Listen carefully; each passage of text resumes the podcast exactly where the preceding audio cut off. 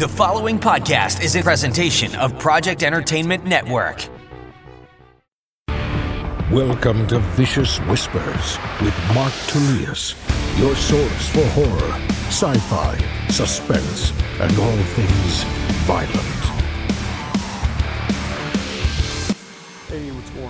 Guys? Thank you so much for joining me today on Vicious Whispers with Mark Tullius. Today we have episode 66, and we will be sharing chapter 14 of Ain't No Messiah. Alright, hopefully, you guys have been enjoying that story. Uh, it shall continue at the end of this episode. Um, I'm also going to throw out one of the other new short stories from Untold Mayhem. I don't feel like doing a lot of talking, and I think you guys would rather hear stories. So, let's do that. We'll actually start out with that today. Um, today's short story was originally called Motherfucker in Charge. So, actually, that's not even true. A long time ago, the story was called Vanity. Um, I didn't know, I wasn't a real big fan of it.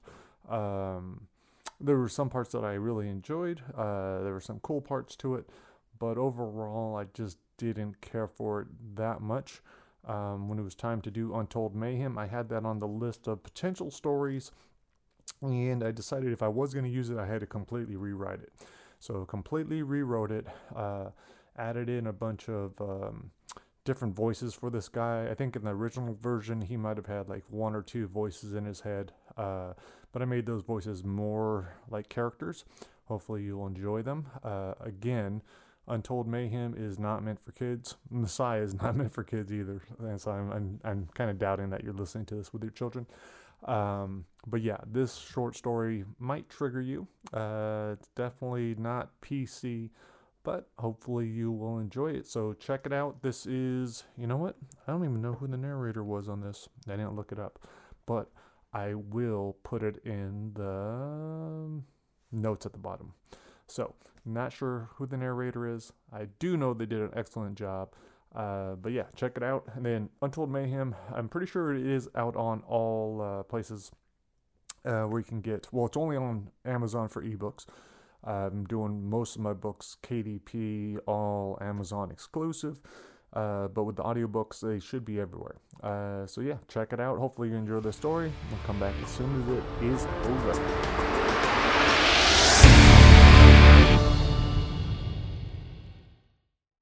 In charge. The speed limit's 65. My cruise control set to 63.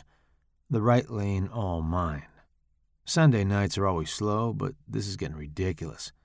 Only 22 cars passing in the last half hour, 14 with men in them. That's barely one out of three, Fred says smugly. There's no one around to see me talking to an empty car, so I say, Thanks, Fred, but I can do the math. Yeah, thanks, you fucking dork, Tommy says. Knock it off, Tommy. This ain't the time or place. I say real serious so he knows I'm not messing around. Ooh, Tommy says. I'm so scared. Fred asks, How about we listen to the radio? I say, Good idea, and push it on. Tommy says, How about you stop being such a little bitch? I don't know if he means me or Fred, but either way, it doesn't matter. We all know I can silence them if I want.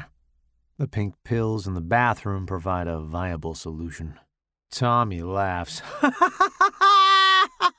Holy shit! Viable? You fucking hear yourself? I turn up the Mozart, not about to engage with the dickhead. The song ends, and headlights pop up in the rear view. Drop it down, Tommy tells me. No shit, I say. This ain't my first time. Oh, I remember that, Fred sighs. How the fuck I get stuck with you two? Tommy asks. I'm going 61 as the headlights switch to the outside lane. They're too low to be an SUV, and I sense my odds dropping.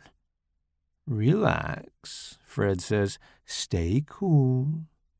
The car's a Toyota. Some wrinkly fucker with a gray goatee bobbing his head to a beat. This is some bullshit, Tommy says. I set the cruise control back to 63. Let the guy disappear down the interstate. Maybe it's time to turn around. What? It's not even nine, Tommy says, like I can't read the clock.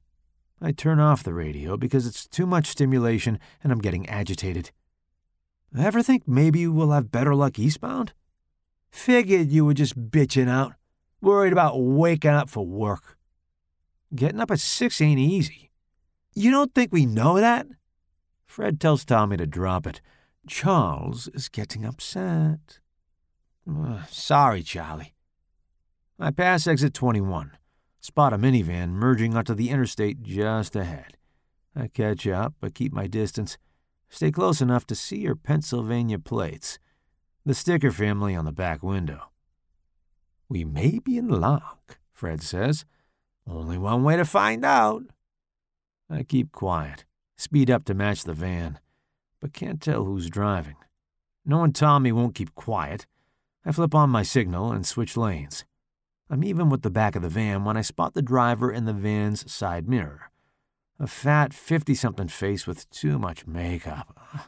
So? Tommy practically shouts. The ugly ones love it the most.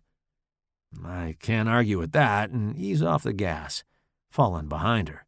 Shit, Tommy says. Passenger seat. There's the brim of a baseball hat, someone's shoulder sticking out. Could be another woman. I dropped the LeSabre to 63. Really, Fred? Disappointed. Stick to the rules so there's no problems. Two's a crowd, no matter their sex. Mmm, Pablo says like the word's delicious. Sex. No, no, no, I tell him. You're not needed yet. Ándale, puto! Uh, we're turning back next exit if I hear another word. Headlights appear in the rear view, the vehicle catching up. Oh, shit, Tommy says when we see it's a big boxy van. Maybe she's a handy.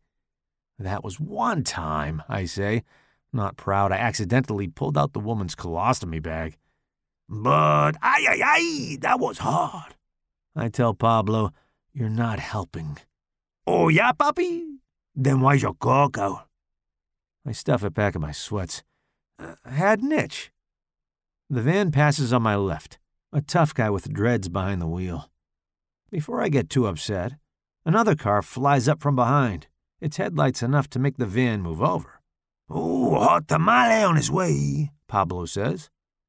I take it to 69, and Pablo moans. I tell him, grow up. The car flies by, the cute blonde a blur. After her, Tommy says. My dick's still hard, throbbing at the thought.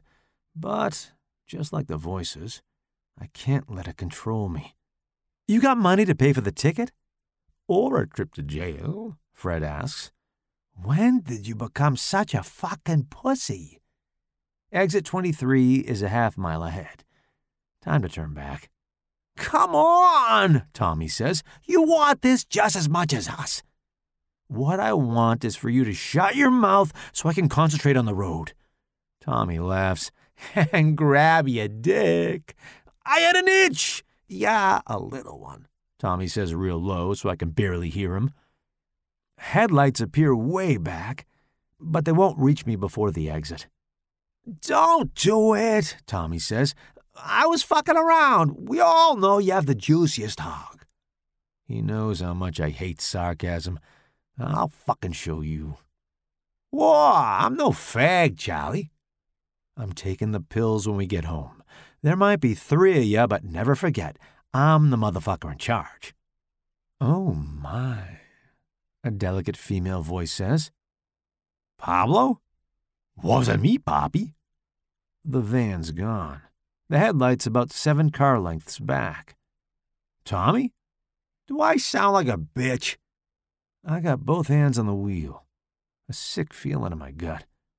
What's your name? The woman of your dreams, she says, all smooth and silky. Sexiest voice I've ever heard. Charles, Fred says, you need to tell us something. He's gone a transition, Tommy says with his asshole laugh. I know it sounds ridiculous, but I shout, I'm not a woman. Oh, I know that, she says. I'm not in your head, baby. A black BMW 745i pulls alongside, limousine tinted windows. Tommy says, Ha! Bet it's a hundred pound hipster with a hair bun. The passenger window rolls down, revealing a beautiful 40 ish woman with long jet black hair staring straight ahead. Oh my fucking God, Tommy says. You guys see this? I keep my lips close together so she doesn't think I'm talking to myself.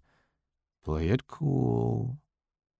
Rich women have rich husbands at home, Fred says, not to mention top of the line security systems.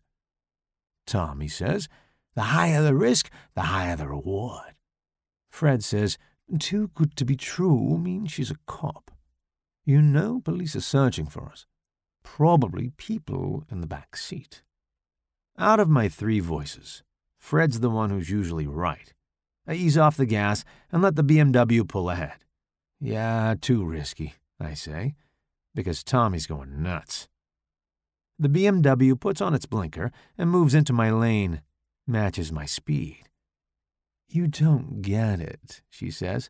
With me, there is no risk. I keep my mouth shut in case she's watching me in her rear view, but Tommy and Pablo are losing their minds. The blinker clicks on again, and I say, Okay, everyone keep it down. She's getting off. Should I? Tommy shouts, Yes! There's only a right turn at the bottom of the exit ramp, a dead end to the left. The road's barely wide enough for one car in each direction, and in the dark it's easy to see no one's coming. I've never been out here, but love the isolation. Nothing but trees and bushes, bushes and trees. Maybe you should slow down, Fred says. I don't want to scare her. I'm letting off the gas when Tommy says, You serious? This is like an act of God. For some crazy reason, this hot chick wants to take you to Bone Town. Fred says he's never heard of it. Pablo chuckles. There's about five car lengths between us, just enough space to keep Fred quiet. The moon disappears, and our world is the circle of headlights, huge pines blocking us in on both sides. The cloud blows by, and it's a little less creepy. A state park sign pointing to the right. The BMW's blinker pops on. Tick, tick, tick, we're down to 10 miles an hour when she pulls into the deserted parking lot. Mm, parks close after dark, Fred says. Really, dude? You're a full blown fucktard. Tommy says like it's a fact. Someone bought her that car, and she doesn't want him finding out. Simple as that. She parks in the farthest stall, the one closest to the forest. What if she's a dude? Fred asks, real quiet. It takes Tommy a second. Well, then that motherfucker's pretty hot. I park in front of the bathrooms, about ten stalls between us. Tommy says, Don't be such a chicken shit. I don't want to scare her. Well, then, maybe you should stop talking to us, Tommy says. Look, there she goes. Pablo sighs. Oh, Dios mío. The BMW's headlights illuminate her incredible body, a short leather skirt hugging her hips as she heads down the dirt path. I pop the glove box, stuff the blackjack into my back pocket. Fred usually tells me not to, but this time it's Tommy. He says, Why ruin the fun? The BMW's headlights click off, everything dark when I shut off the engine and open my door. There's a small sliver of moon poking through the clouds, but I can't see the woman. The night is silent except for my shoes squishing on the spongy grass. I get on the path and follow it toward the opening in the trees. The clearing is empty except for the woman standing in the middle, the moonlight caressing her angelic face. She waves me forward, her bright red lips motionless when she says in that same sexy voice, Don't be afraid. I want you in me. I've never once heard those words and worry I won't be able to perform without the thrill of the hunt. Pablo says, You got these. Tommy says, Knock her upside the head if things go south. It feels like a dream as I glide toward her, stop a few feet away. The perfect distance if you need to bonka, Fred says. Her fingers pop one, two, three buttons of her black blouse. She holds out her hands. Mm, don't you want me? She asks out loud in the same voice. Don't you want to be in me? I lick my lips, calm myself with my hand on the blackjack. She unbuttons the last two. No bra underneath. Do you want to be uh, inside me? I know my voice will shake, but I say, You know I do. Then come here, Charles. I leave the blackjack in my pocket and step into her warm embrace. Oh, did you say my name? Her hand lands on my crotch and squeezes. Mm, does it matter? I grunt, no. She releases me and steps out of the moonlight, her soft skin sloughing off, the dead skin underneath cracked and peeling. I've never had visual hallucinations, but I pray that's what's happening. My voices are gone, and it's just me and this monster. Her almond shaped eyes narrow to slits, her black irises flashing bright red, her lips peel back from her gigantic maw filled with dozens of razor sharp teeth. I squeeze my eyes shut, hope the vision will disappear. I open them, and she's back in the moonlight just inches away, leaning in for a kiss. A monstrous vision, no more. I give her a quick peck on her cheek and say, I'm sorry, I, I just had a moment. Not feeling too well. You feel just fine to me, she says, reminding me with a squeeze. I look away from her moonlit face, horrified to see her cracked claw. She flexes her forearm, the talons punching through my sweats and testicles. The hand on my chest pushes, and I fall flat on my back, my manhood shredded. The beast leans over me, shows her true self as she leaves the moonlight. Oh, Charles, it's going to be so much fun. I scramble back, but she pins me down with her foot, shakes her head. Slobber oozes out of the corners of her mouth and lands on my chest, burns through my shirt and skin. I do want you in me, all of you. She unhinges her jaw and shows me there's no body part too big for her. Give it to me, baby.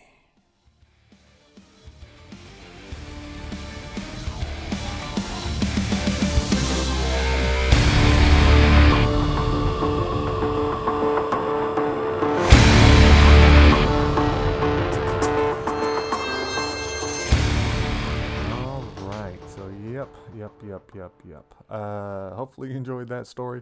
A little bit different, um, but yeah, I have fun writing short stories. It's it's been so long since I've been able to work on any. Um, I had planned on working on a couple when I was doing them with my kids. I was working on one called The Rules. I just saw that I still need to finish that thing up. I have all the stories done. I just need to put in all my edits. Um, there's a story called Stuffed that I really want to finish, but again. I don't think I'm going to be able to. All my focus right now is on trying not to die in the pandemic. Uh, my son just left this morning. He's going to be gone for a couple days, which means all I'm going to be doing is pandemic stuff. Uh, even if I get notes on other books, I probably will put them off to the side until I have gone through all of this. I'm doing a rewrite on the main story right now. Um, I want to have that done and back to John by the end of June, and I think I should uh, probably a little bit earlier, and then I will rewrite all the dead, uh, all the death scenes. Um, and lots of them don't need that much work. I think the death scenes are way more solid. We're, we had plenty of them to choose from. John did an excellent job with them. Uh, so those should be pretty quick. I think maybe two weeks, but ideally I'll be done with this book in two months' time, um, and then and also be finished with uh, Beyond Brightside by then. I'll get my final version back from my editor and be able to go over it. But I think that story is pretty much done. It's pretty clean. uh, almost ready to be released. So those are the two things that I have going on right now. Um, I think last week I was talking about not sure if I was going to have three or four books out, but I realized it definitely will be four. I completely forgot that Untold Mayhem and Try Not to Die in Brightside were released at the same time, just like a week apart, I believe in March, February or March of this year. And then, so we'll have Pandemic coming out probably pretty late, probably maybe November, October, November. It'd be cool to have it come out around Halloween. And then Beyond Brightside will probably be coming out about that same time. Uh, this time I'll space them out a little bit too. So that is what I am working on. That is my focus. Um, also, while my son's gone, I was trying to think, like, okay, what can I get done today? What is on my list? Number one thing was I will not get high until tonight, if at all. So, might not smoke today. Um, sometimes that helps the creative process, uh, especially if I am doing um, coming up with new scenes. If I'm doing creative stuff like that, then it can help. But if I am doing a lot of uh, the kind of stuff I'm doing right now with the rewrite and having to look at papers where I have notes and may not be able to understand them if I am not sober. Uh, so all I'm doing is staying sober today, working on that, gonna knock it out. Also gonna be doing some German lessons because I really fell off the class I was doing. Uh, so I'll catch up on that today, along with a bunch of household chores and shit like that. And hopefully get in some good uh, guitar lessons with my daughter. She's really motivated right now to learn guitar. She's been practicing. It's making me want to practice more. Uh, recently got an electric guitar, which has been fun and have a bass on its way. I think that will get here in two weeks. I let her pick it out. It's for her, but I told her, I was like, hey, I want to play this shit. So we'll see which one I like more, whether I like the bass or guitar, but that is it. So, yeah. Um, what else is going on? I mean, shit, the world's crazy. But I am being like a little ostrich, keeping my head in the sand so I don't get all pissed off and angry um, all this, uh, the protests and everything really brought back a lot of memories from, I don't know if it was 2008 or I forget what year it was, maybe 2010, when I started really getting into uh, police brutality. And I was daily watching videos daily of uh, police brutality, just awful, awful, awful shit. There's so much stuff out there. Um, you know, And but anytime I would post something, people would be like, "Oh, you hate the cops," or blah blah blah. I was like, "No, no, I, I hate police police brutality. I hate any kind of brutality. Um, I may write about a lot of brutality, but that's a little bit different. But when there's injustice and then brutality going on, uh, yeah, I don't want any part of it. But seeing all that stuff just yeah brought back all those memories, made me realize that um, I am very if I were to watch it, like I've seen a couple of things, I just get so angry. It pisses me off. It fucks up my mood. Uh, I'm not a good father, not a good husband. So I've kind of been putting that shit to the side. I know it's there. I write about it all the time. Uh, comes out a lot in my writing. That's what Brightside was really about. Uh, 25 Perfect Days is all about our liberties being taken away and brutality. Uh, Beyond Brightside is more of the same, where it's talking about uh, police having unlimited power and what can happen, what they would do, how it would be abused. So I figure, you know, I'm not going out to the protests. I'm not watching it. I'm not doing any of that. Completely support it. But I will get my point across in my writing. Uh, just like the one I'm doing with my uh, nephew Luke. We're writing about the Second Civil War. That's what it is. It's it's taking all these emotions that we're feeling about this shit and able to get rid of it. The best catharsis in the world. Um, so yeah, if you guys are going through stuff, shit, put pen to paper. You don't need to know how to do it. Just do it. Just write down what you're feeling. Could, you could turn it into a poem. You could turn it into a song. You could turn it. Just could be a fucking journal. It could be whatever. It could be a short story. Uh, but actually speaking that stuff, putting it on paper, I think that makes a world of difference. It definitely has for me and lots of my friends. So give it a shot if you're having a hard time. All right, guys, we're keeping this short because I've got a lot of shit to do. Plus, I already gave you a free short story. And now you get chapter 14. So hopefully you guys dig it, and I will talk to you next week. Peace.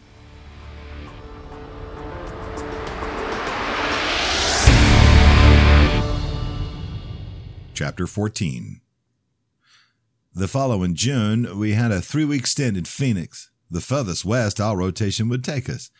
It was our final night there, and it was a hot one, still a 100 degrees at 10 o'clock. I was on my stool, the hammer leaning against my legs, counting the minutes till it was over.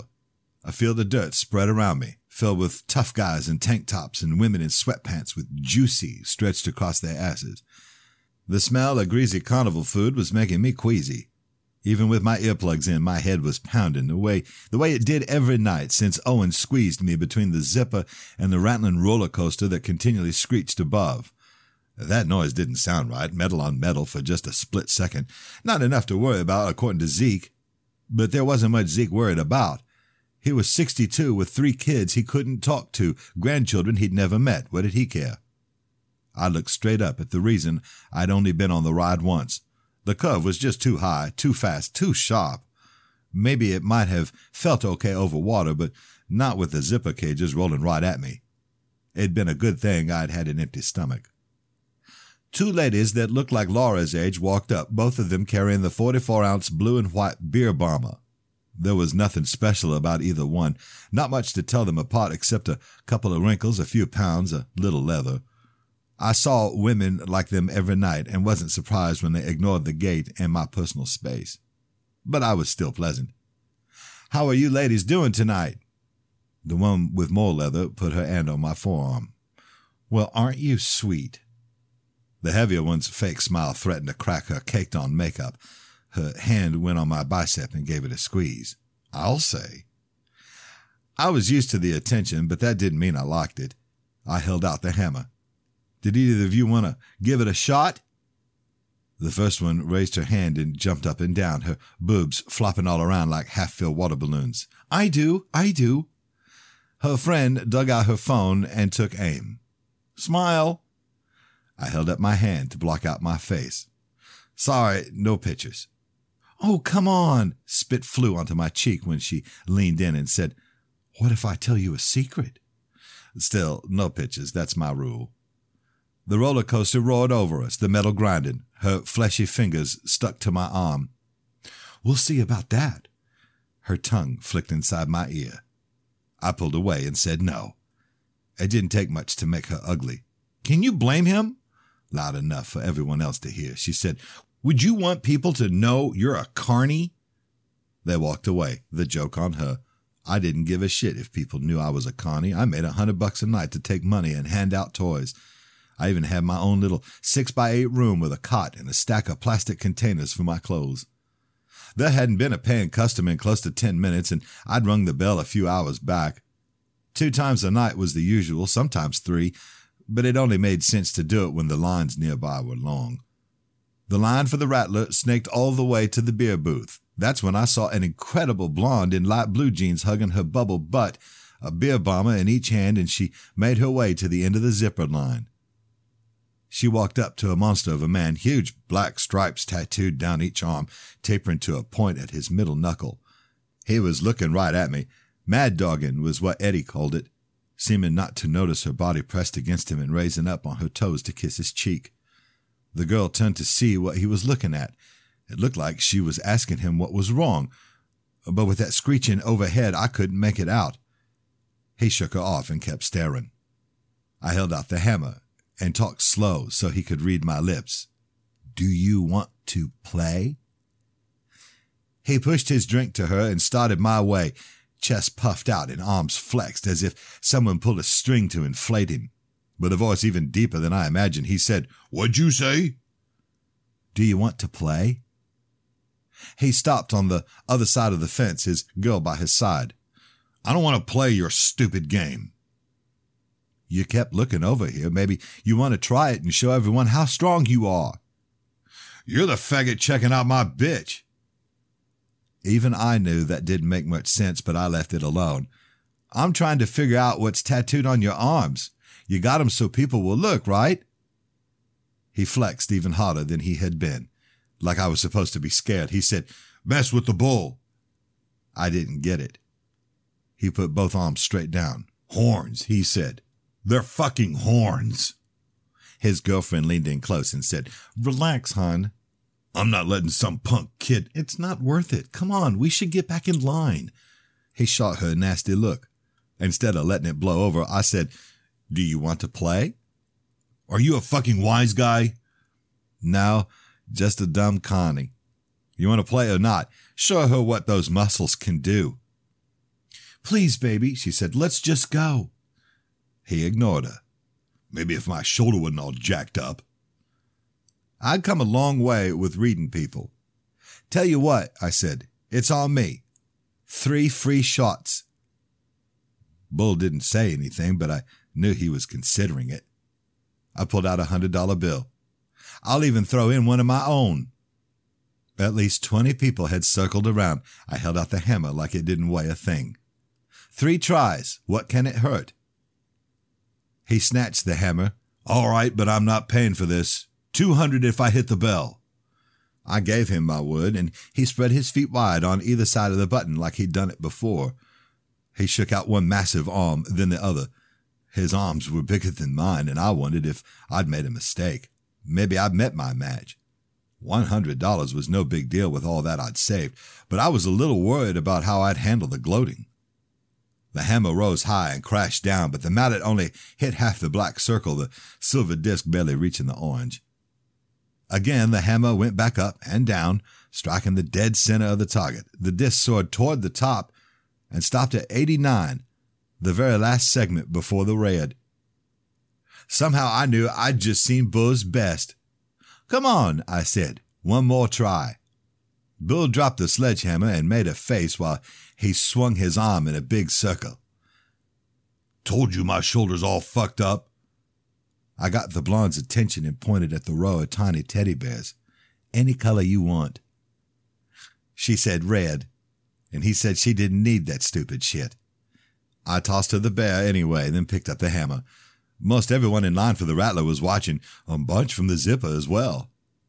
Sounding as casual as possible, I wound up my shoulder like he had and said, Mine's pretty sore too, but I'll give it a try.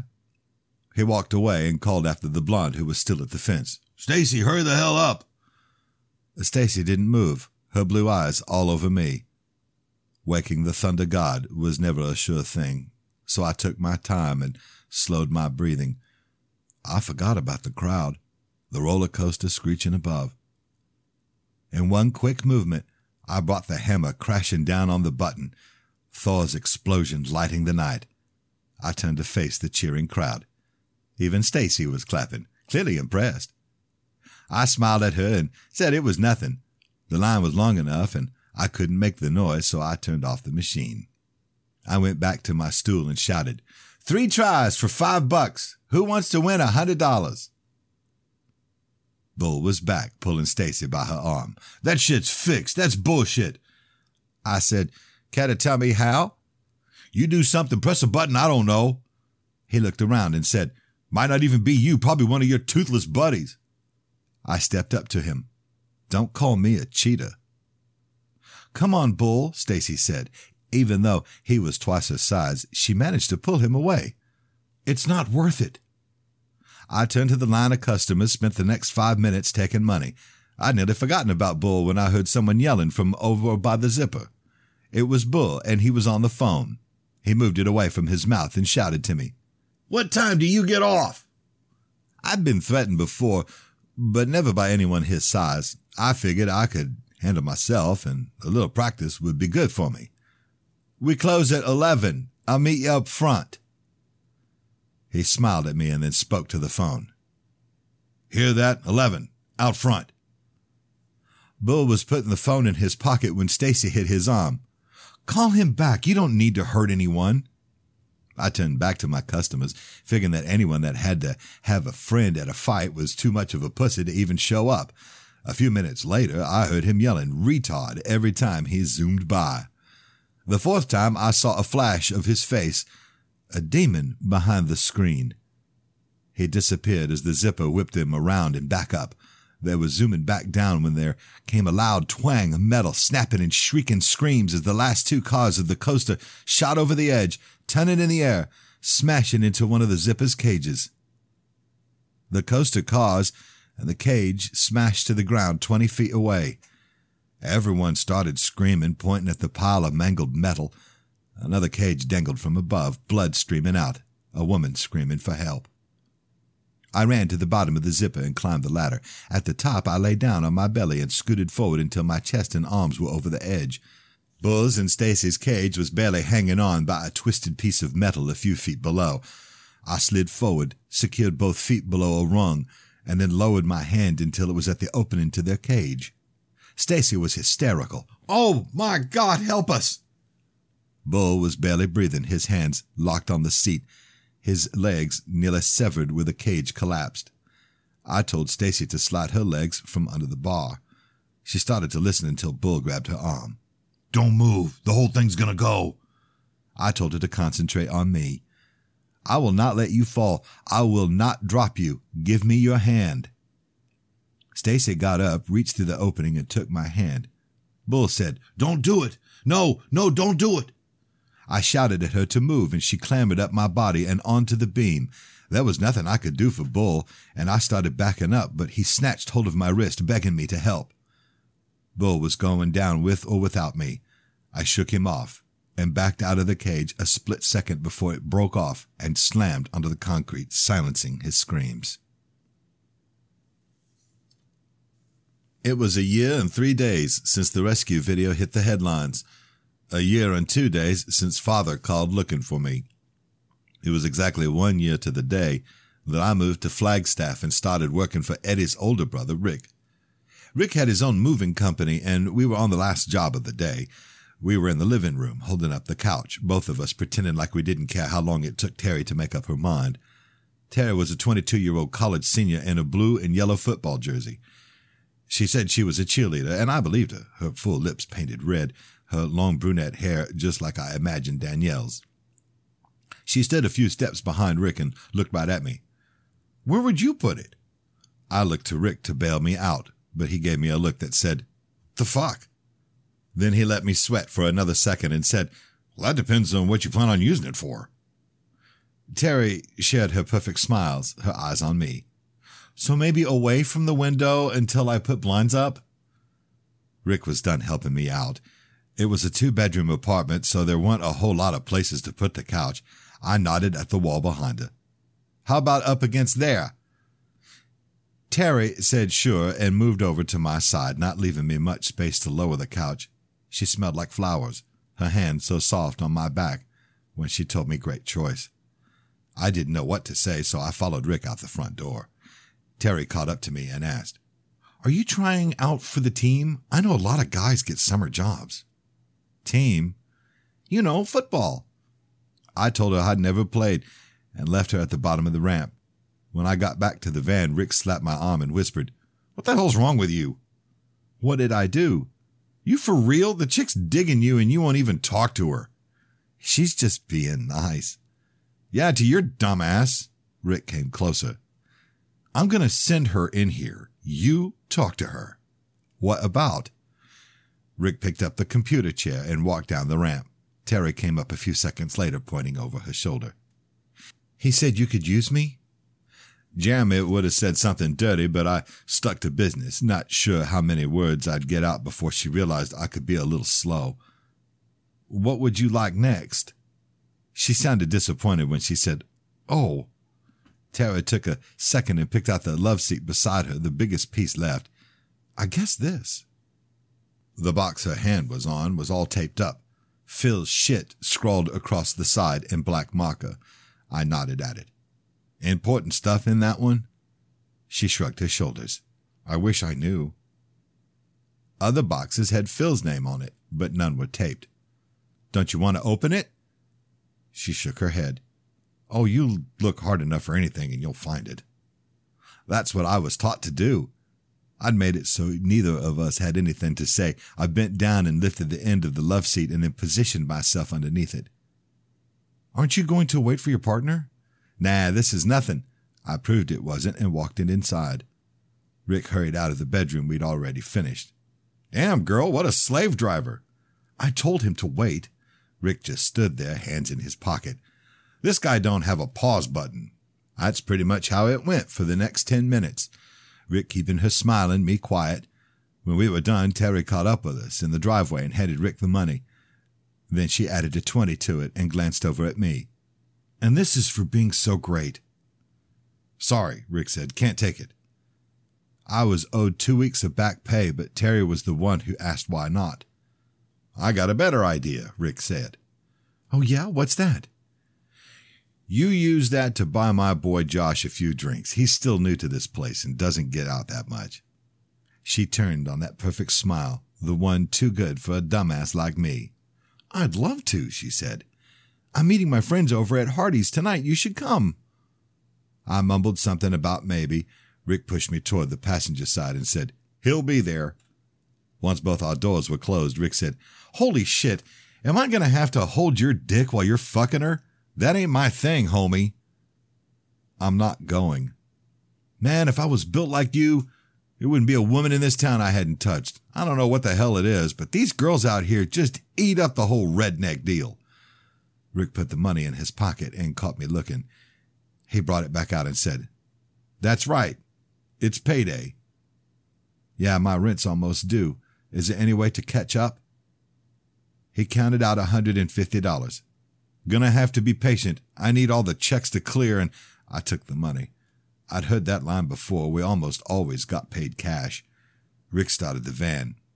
I still think you're a moron for passing up something like that. She's got a boyfriend.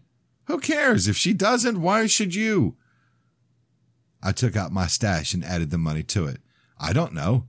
Your loss. Rick looked over as I stuffed my money back in my pocket. What'd I tell you about that? Walking around with all your money isn't a smart thing to be doing. I patted my pocket. It's not that much. I've got most of it under my mattress, just like you said. You still have that ID I got for you? Of course. All right, you and me are going out. I'll get you ready for your big date night tonight. When I worked the carnival, I drew nearly every night, so it never made sense to splurge on a TV. Now I was averaging about 10 movies a week, playing catch up with the rest of the world. I was going to watch the second part of Star Wars. Priorities. You ever want to be able to talk to women? Star Wars ain't going to teach you that. Shit, it'll probably do the opposite. I thought of Jeremy, how he said he'd have models for me one day, that I'd better learn how to talk to women by then. If someone wanted to help me, I should let them, and to be honest, Staying home in my studio apartment every single night was getting a little lonely. Where we gonna go? Rick said I'd see. The sign said girls, girls, girls, but I still asked, What's this place? You crack me the fuck up.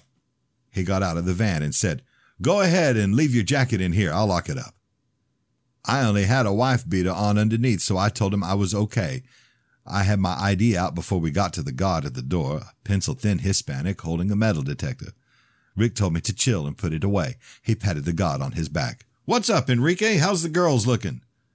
Enrique did so so with his hand. Go see for yourself. Big man's with me. Enrique opened the door for us and said, Enjoy. My heart thumped with the music, my eyes adjusted to the darkness, the air conditioning sending a chill down my spine. The place was smaller than my church, a stage with 12 chairs horseshoed around it, a bouncer with a shaved head standing beside a black curtain. Rick headed for the stage, whistled at the brunette with a dragon tattooed down her leg, wearing nothing but the thinnest pair of panties. She was dancing for the only guy at the stage, an older man in a white button down, his power tie hanging loose.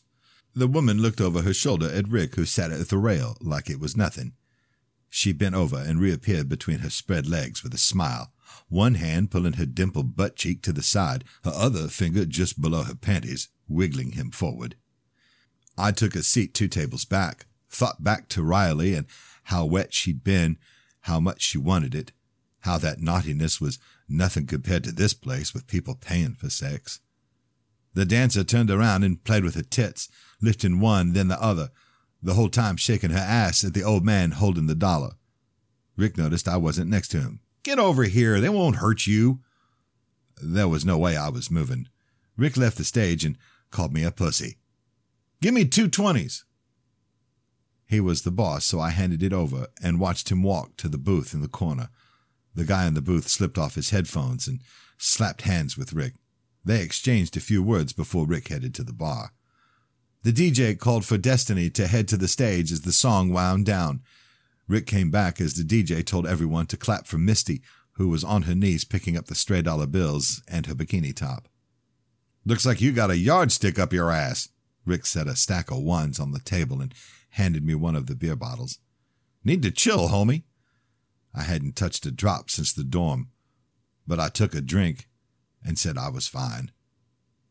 I'm driving, you ain't got shit to worry about. The DJ came on again. Destiny, you're up. The black curtain below the VIP sign swished open, and a dark haired beauty walked out with a businessman messing with his belt.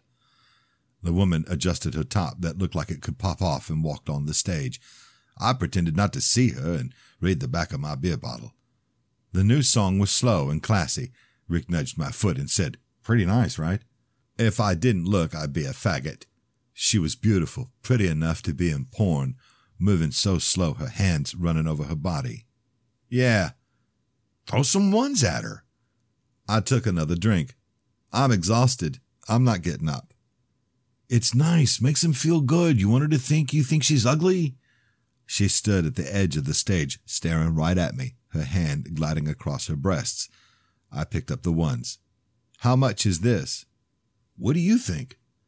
I didn't care. Rick thought I was stupid. I didn't want to look back up like a pervert. Rick stood with a huff that sounded a lot like father's. I gotta take a piss. I'll grab some more beers from the bar. I need a piss too. You stay here to pay the waitress when she comes. I got a bottle coming.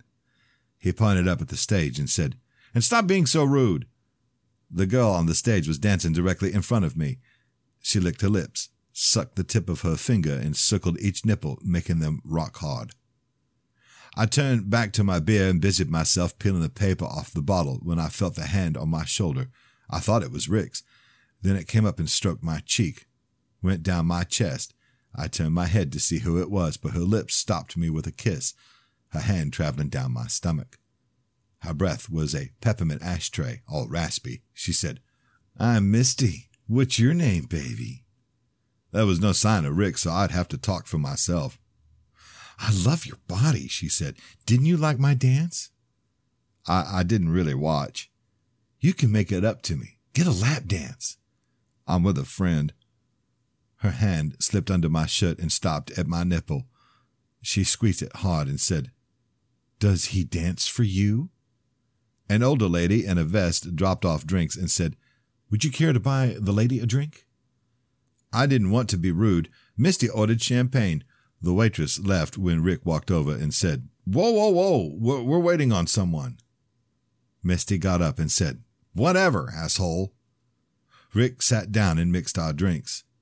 The one time you don't want to be choosy. Did you see her grill? Bitch been chewing rocks. This place was your idea. Destiny put her top back on, came down from the stage, and headed over. Rick, baby, who's your friend? I adjusted my jeans as Rick told her my name. I couldn't believe when she sat down on my lap, wiggling her butt until I was lined up just right. I'm Destiny. She leaned back and rested her head on my shoulder so she could look up at me, her hair so soft, sweet vanilla flowing over my arm. She ground into me some more, but a little softer. Ooh, she moaned. You feel nice. Rick pushed me my drink and said he'd be back. You two have some fun. I tried to stop him, but he just kept walking. Destiny reached behind and took hold of me through my pants. Why don't we go back and get to know each other better? I took a drink, wondered how I could get up with my dick standing straight up.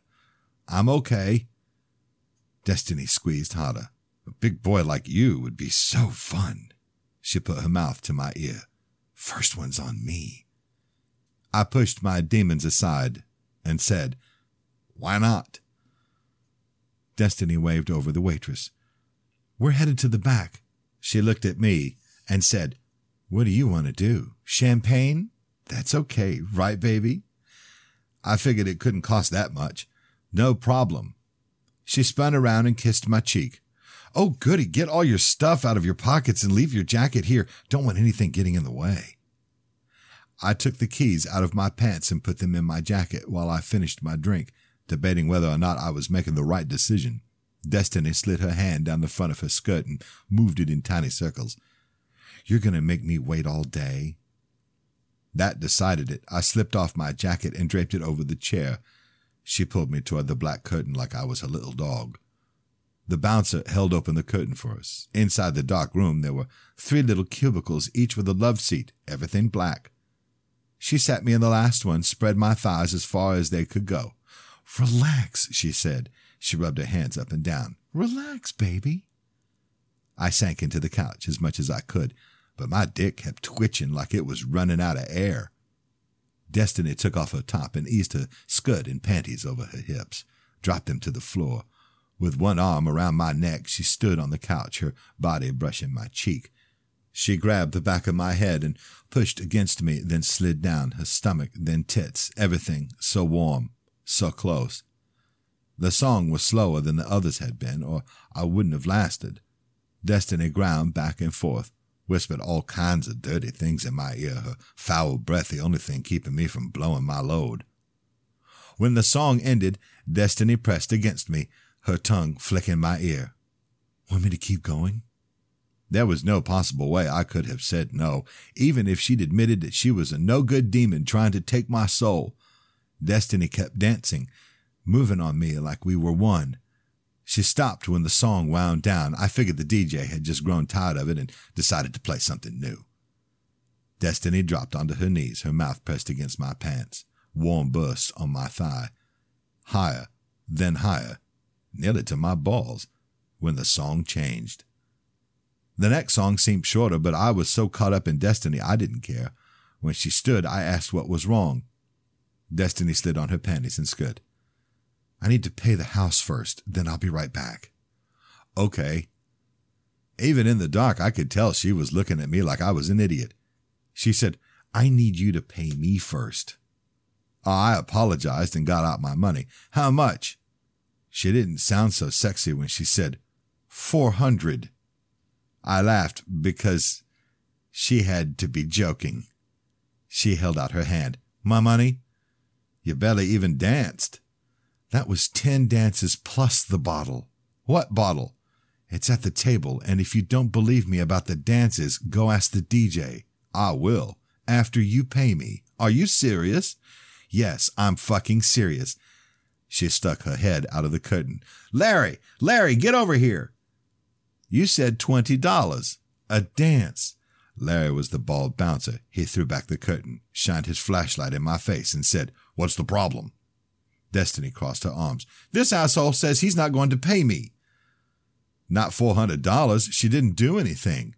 This isn't some whorehouse, Larry said. Pay her, now. You're gonna judge me?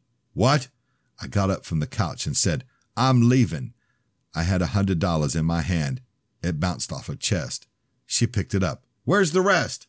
Larry stepped over so he blocked the way. Need me to call the other bouncers? I warned him not to. He did it anyway. Next thing you know, I got his head in my hands and I'm bashing it into the wall, letting him crumple to the carpet. Destiny screamed for help and I ran to my table the waitress was wiping down. My jacket wasn't there. I asked her where it was. She shrugged. Maybe your friend took it with him. Destiny ran out from the curtain and screamed, He robbed me! The music was cut and the bouncer by the DJ booth got off his stool. Destiny screamed again, Call the police! Call 911! Rick was nowhere to be seen. The bouncers were running at me. I broke for the door that said emergency exit and found myself on the side of the building. The alarm shrieked, and I took off running.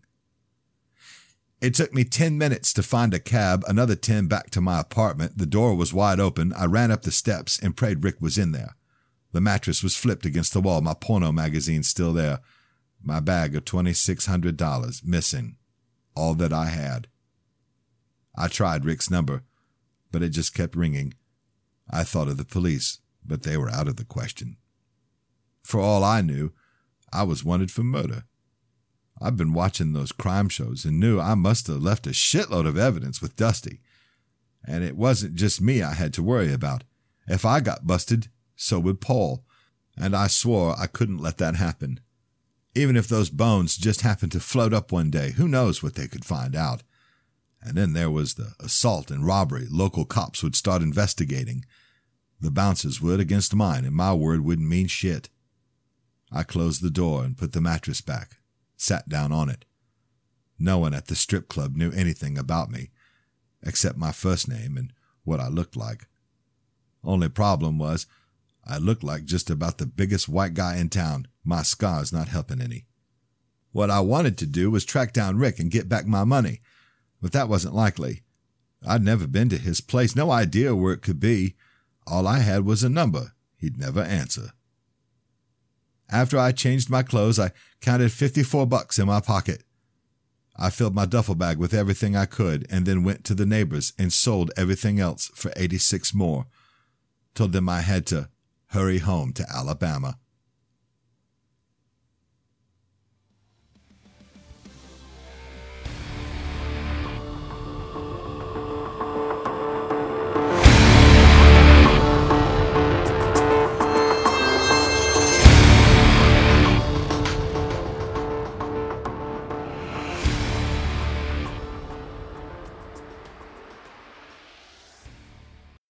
This has been a presentation of the Project Entertainment Network.